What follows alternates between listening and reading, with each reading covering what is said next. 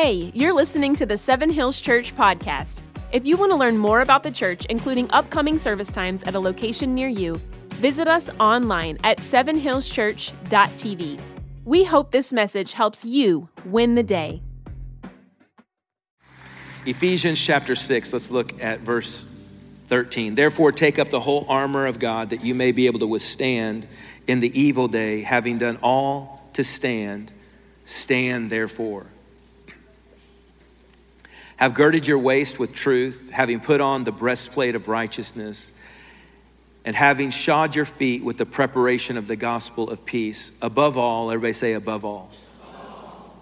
So, all that we just read is vital, is important, is critical. There's nothing about the armor that's mentioned that we should underestimate. But yet, in verse 16, Paul the Apostle is making an announcement. This would be one of his prison epistles. He wrote 14 letters uh, in the New Testament, and many of those would be called prison epistles because they were written in prison. And so, chained or close by a Roman guard, he's looking at the armor that the armor guard is wearing, and he's connecting the armor of that guard with the armor that we're going to need concerning the battles that we face. And so he says, above all, take the shield of faith with which you will be able to quench all the fiery darts of the wicked one. I want to dig into that idea on above all. Make sure that you take the shield of faith. And with that, I want to talk to you for a few minutes on honoring your faith shield honoring your faith shield. When Paul wanted to give us a picture of what faith looks like, he made a decision to look at that Roman soldier and say, if you want to know what your faith is like, your faith is like a shield. The qualities and the characteristics of faith can be connected to a shield. These characteristics are those that defend us, they guard us, they protect us. They hide us in many ways. The shield is not you, but yet it cannot work without you. Your faith is not you, but yet it cannot have any good, cannot provide what God's gift for it is to you without you taking up that shield. The shield acknowledges that there are dangers, that there are threats, that there are enemies all around, and that there are battles in front of you. The Bible says God has given each one of us a measure of faith. So faith is a gift from God. That shield, that protection is a gift from God. You and I are saved by grace through faith. So faith is a critical component of even experiencing salvation. Jesus said, Your faith has made you whole. With Peter, we see that Jesus would announce to him, I pray for you that your faith will not fail. So faith can fail. Jesus looked at one group of people and he said, Oh, ye of little faith. So faith can fail, faith can be little, faith can be small. He said, like a mustard seed. James 1 and verse 3 says, faith is tested. We see in another place that Jesus said, I've not seen such great faith in all of Israel. So faith can be great and faith can be seen. And what does it look like? Paul said, I want you to imagine a shield. That's what faith looks like. That's how faith works. It protects you. And we all need protection, is what Paul was announcing that at some point, every one of us are going to face a battle. Every one of us are going to face an enemy. And at that moment, you can choose to believe whatever lie, or you can just choose to say, I'm going to take up the shield of faith and trust that God is going to protect me no matter what is coming against me. I love those old war movies. My, one of my favorites is 300. I might watch it today, as a matter of fact. And in that movie, they have this quote If the enemy blots out the sun with their arrows, we'll fight in the shade under the shadow of our shield. Isn't that good? In other words, all you have to do sometimes is the enemy's shooting all those fiery darts at you. You just get up under that shield of faith and say, I'm just gonna wait for all of these arrows to pass by. and I'm gonna just enjoy the shade of my faith, trusting that at some point those arrows are gonna stop and I can get back into the fight of life. David would conquer 22,000 Philistines. And the Bible said he would command that they retrieve the shields from these 22,000 men. Go retrieve their shields. They would retrieve the shields when they would defeat an enemy, and then they would build a monument out of those shields from the enemy that they had defeated, and they would call that monument a trough. It's where we get the word trophy from. And the point is simply this David is saying, whenever you go through a battle in life, don't leave that battle without going and getting the shields of the enemy. Go back and look. They launched the attack. They targeted you. The enemy did something to try to destroy your life. And now you've got the enemy's shield. And now you're going into a new battle. And now you're facing a new enemy. And now you're up against a new struggle. But you've got the shields from past battles. And you've got the shields that declare God was a God that gave you victory in the past, and God helped you overcome that battle in the past, and God enabled you in some way to be a conqueror in the past, and you can gather strength from the shields that you've gathered from past victories for the current battle you're facing. Spartans are known as natives of Sparta, Greece. They were some of the most powerful warriors in history. In most cities in those days, they would surround the cities with fortified walls and towers and gates. But around Sparta, there was no such wall. And they would ask, Why don't you have walls around your city? And they would say, Because our men are our walls. God, give us that kind of a spirit as the men of God in the body of Christ. That when people would look around, we're not afraid, we're not cowering in fear. Come on.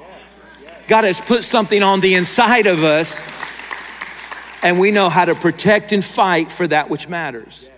They were a fierce people, they were fearless and skilled warriors. They were known to, at age seven, every single male would then be sent to battle. I'm sorry, be sent to military training school. They would go there for 13 years and they would train. For 13 years, they would be taught to endure pain. For 13 years, they would be taught survival skills. They would be taught to honor and fight for what was right. They would be taught self defense and other warfare tactics. For 13 years, they would go through this vigorous training until they would reach manhood. At age 20, a Spartan would become a soldier. That Spartan soldier would spend all of his time with fellow soldiers, with fellow comrades. They would move as a unit. They would go everywhere as a group. They would go to eat as a group. They would sleep as a group. Everywhere they went, they went as a unit. At age 20, they would take what was called an oath of loyalty. It went like this I shall not disgrace my sacred weapons, nor shall I desert, desert my comrades by my side. Whenever I stand in rank, I shall stand and fight till death for sacred things. You see, they understood warfare was their heritage. Warfare was what they were born for. They understood that that was who they were and they were to bear it with great honor. There were other cities like uh, Athens, Greece, and the Athenians weren't like that. Their culture was a culture of luxury and politics, a culture of entertainment, but not so in Sparta. It was a culture of warfare a legacy of fighting and battling. Generation after generation, they would pass it down and teach this is who we are. We are to fight and we are to be warriors because it's who we are, it is our heritage. From seven to 60, if you were a male Spartan, you would serve in the military. At age 60, you could take your shield home with honor. But even at that point, if war broke out, you knew uh, even after age 60, you would have to go back and fight because it was a lifetime commitment. On the first day that a Spartan soldier would go and face his first battle, his first enemy, before he would go into battle, his mother would present to him a shield. And she would whisper something in this young man's ear, still her baby, though now a, a, a, vicious soldier she would whisper in his ear, knowing he's about to go into a battle, knowing that the possibility exists for him to lose his life. But she would say these words either bring this shield back or be brought back on this shield. Whatever you do, do not leave the shield behind. Defend it, honor it, preserve it. You're never to come back without your shield. Either bring the shield back or be brought back on your shield. And so that's what they would do. If a man were to fall in battle, they would find his shield and they would carry him home on his shield. If a man were to be wounded and unable to carry himself, they would put that man on his shield and they would carry their wounded back. And they were saying that this is exactly what we were trained to do to never disgrace the shield. If I die, I die holding my shield. I don't cut and run. I don't give up. I don't quit. I don't leave it and drop it. I don't get distracted. I don't get easily overwhelmed. I made a decision that I'm going to come back with my shield and if they decided to not come back with their shield for some reason, they could lose their sword in battle and come back and be given another sword. They could lose their helmet in battle and come back and be given another helmet. But if they were to come back without their shield, they would never be named again in honor amongst the fighting men. If you come back without your shield, it was a complete and total disgrace. And the point was, this isn't a toy. This isn't a game. This isn't something you play around with. This is a serious, serious thing that you are to bring it back or you are to come back laying on your shield. And then the mom would kiss her son as she would go into battle, saying, Kiss I'm kissing your forehead, but I want you to keep the shield. I want you to honor the shield. Don't disgrace the shield. Fight with everything that you've got to keep the shield. If it costs you your life, then that so be it, but do not lose the shield. Many times the mom would also not just be giving any shield to her son, but she would be giving the father's shield. That boy's father who had fallen in battle, she would be giving him the shield of his dad. The shield would many times be soaked with the blood of his father. Sometimes even multiple generations, a grandfather and a father, and the mom would present to her son that shield and say to her son, This is your father's shield. Whatever you do, do not do anything to lose sight of this shield. Defend this shield, carry this shield, and never let it go. No matter how many arrows are hitting you, make sure you preserve and protect the shield. So when the Bible says in our battle, we're to, above all, take up the shield of faith. I'm trying to help you get an idea of in ancient times the importance of what Paul was saying that the attacks are going to come, that the battle is going to be tough. But in the middle of all that, above all, don't lose your faith. Don't let go of your faith. Don't throw down your faith, even if on the inside we all get there. I can, I'm just gonna talk about me. I get to the point where I'm like, I can't take it no more. I'm not gonna do this no more. I wanna quit and give up and find something easier. But I've learned along the way that my job is just to simply break the arrows out and announce to hell, announce to the devil, you've hit me with all you've got, but I still believe. I still believe God is good.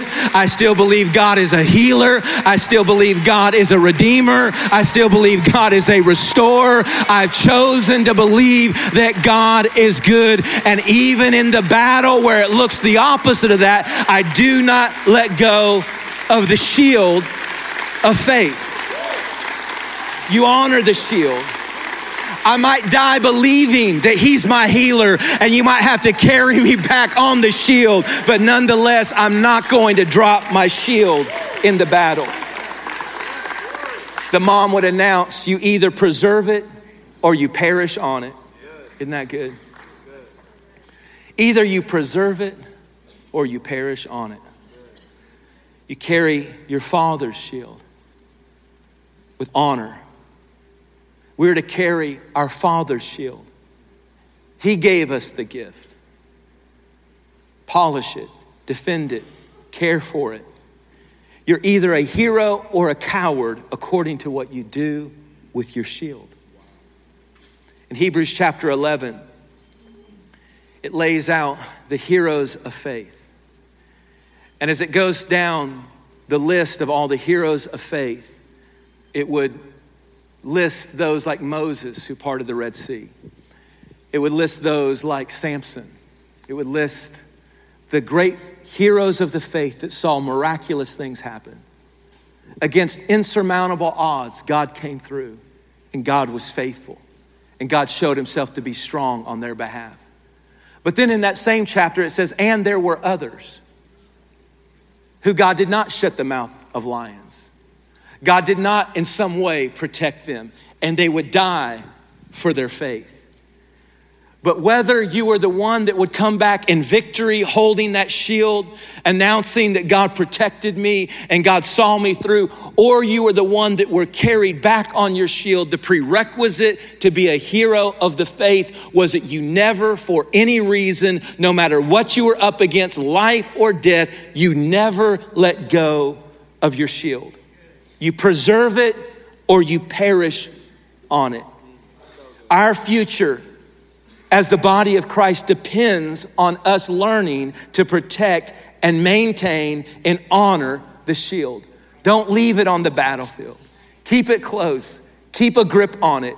The more fierce the battle gets, the stronger your grip of faith should become. If the enemy blackens out the sun with his arrows, we are to fight in the shade underneath our shield for the glory of God and announce that I am under the shadow of the Almighty. And no matter what the battle looks like, I still believe. I like Shadrach, Meshach, and Abednego who would make the announcement as they're about to go into the fiery furnace Our God is able to deliver us. But if not, he is still able. We might come through the fiery furnace with our shield, or we might be carried out of the fiery furnace on our shield. Either way, bring me back dead, but whatever happens, I'm not going to let go of my shield. I think about how careful we have to be to not turn our eyes away from the faith of our father and our forefathers. Everyone in here will face an attack against your home at some point. I am not exempt. Every one of you will face an attack in some way, shape, or form. An attack that is great enough, and maybe many attacks that are great enough. Maybe it'll be an attack on your health. Maybe it'll be an attack on your mind. But the attack is going to come, and you have to be reminded that you've got the shield of faith. And I want to give my children not just anything, I hope I leave them an inheritance financially. I hope I can do that. I hope I can leave them a good reputation. I hope I can do that. I hope I can leave them a good family name. That would matter to me. I hope I can leave them uh, the fact that I, I was, was honorable in many ways, but the most important thing that I can leave my children is the shield of faith that no matter what happened in life, in the ups and the downs, in the battles and the struggles, in the good times and the bad, I never, for any reason, no matter what shook me, I never let go of my faith. The greatest thing you can give your family is a shield of faith. Honor the shield of faith. And not only do I think it's important that I talk to parents about this, but I want to talk to our young people our college students about honoring the shield as you go back to school. That this year you will have to choose once again between friends and faith. You'll have to choose between popularity and faith. You will have to choose between being a part of the clique or the club, club and be a part of temporary things. And many times you'll have to push away the temporary fun in life so you can maintain honoring your shield. My goal as a pastor is I want to be a Spartan pastor. I want to have something about me that no matter what happens, we understand we stand for some things. We, we have convictions about certain things. That the shield represents something more than just me and what I want and how I feel. That I have to maintain the honor, which means I have to live different. I have to lead different. I have to maintain the honor of the shield that has been given to me. It's not my shield, it's my Father's shield, and it has been a gift to me, and I must honor the shield. My prayer is when I'm done and my time is over, that I'll be carried into this place on a shield. Come bearing that shield. Let that shield bear you if necessary, but do not let go of the shield. Several years ago, Sarah and I had the privilege to go to Rome, and we went to the Roman Colosseum. And as they were taking us through on a tour, they talked to us about the 5,000 Christians a day that were tortured, how they would feed them to lions, crucify them, cause them to go out and be tortured in various ways for entertainment. They died and they were carried home on their shield. I wonder if we still really have an understanding in 2023 of the price that has to be paid to honor the shield of our forefathers. The Apostle Paul had his head cut off, he was carried home on his shield. They said to him, Deny Jesus Christ and you can get out of this. And he would say, I am not ashamed of the gospel of Jesus Christ, for it is the power of God unto salvation for all those who believe. I'm either going to go home with my shield or I'm going to be carried home on my shield and they cut his head off. He was carried home on the shield of faith. They took the apostle Simon Peter and they crucified him. In the process, he said, I don't want to die like my Savior did because I'm not worthy. And so they turned the cross upside down. And his blood was draining, his blood was draining from his body. He was being carried home on his shield.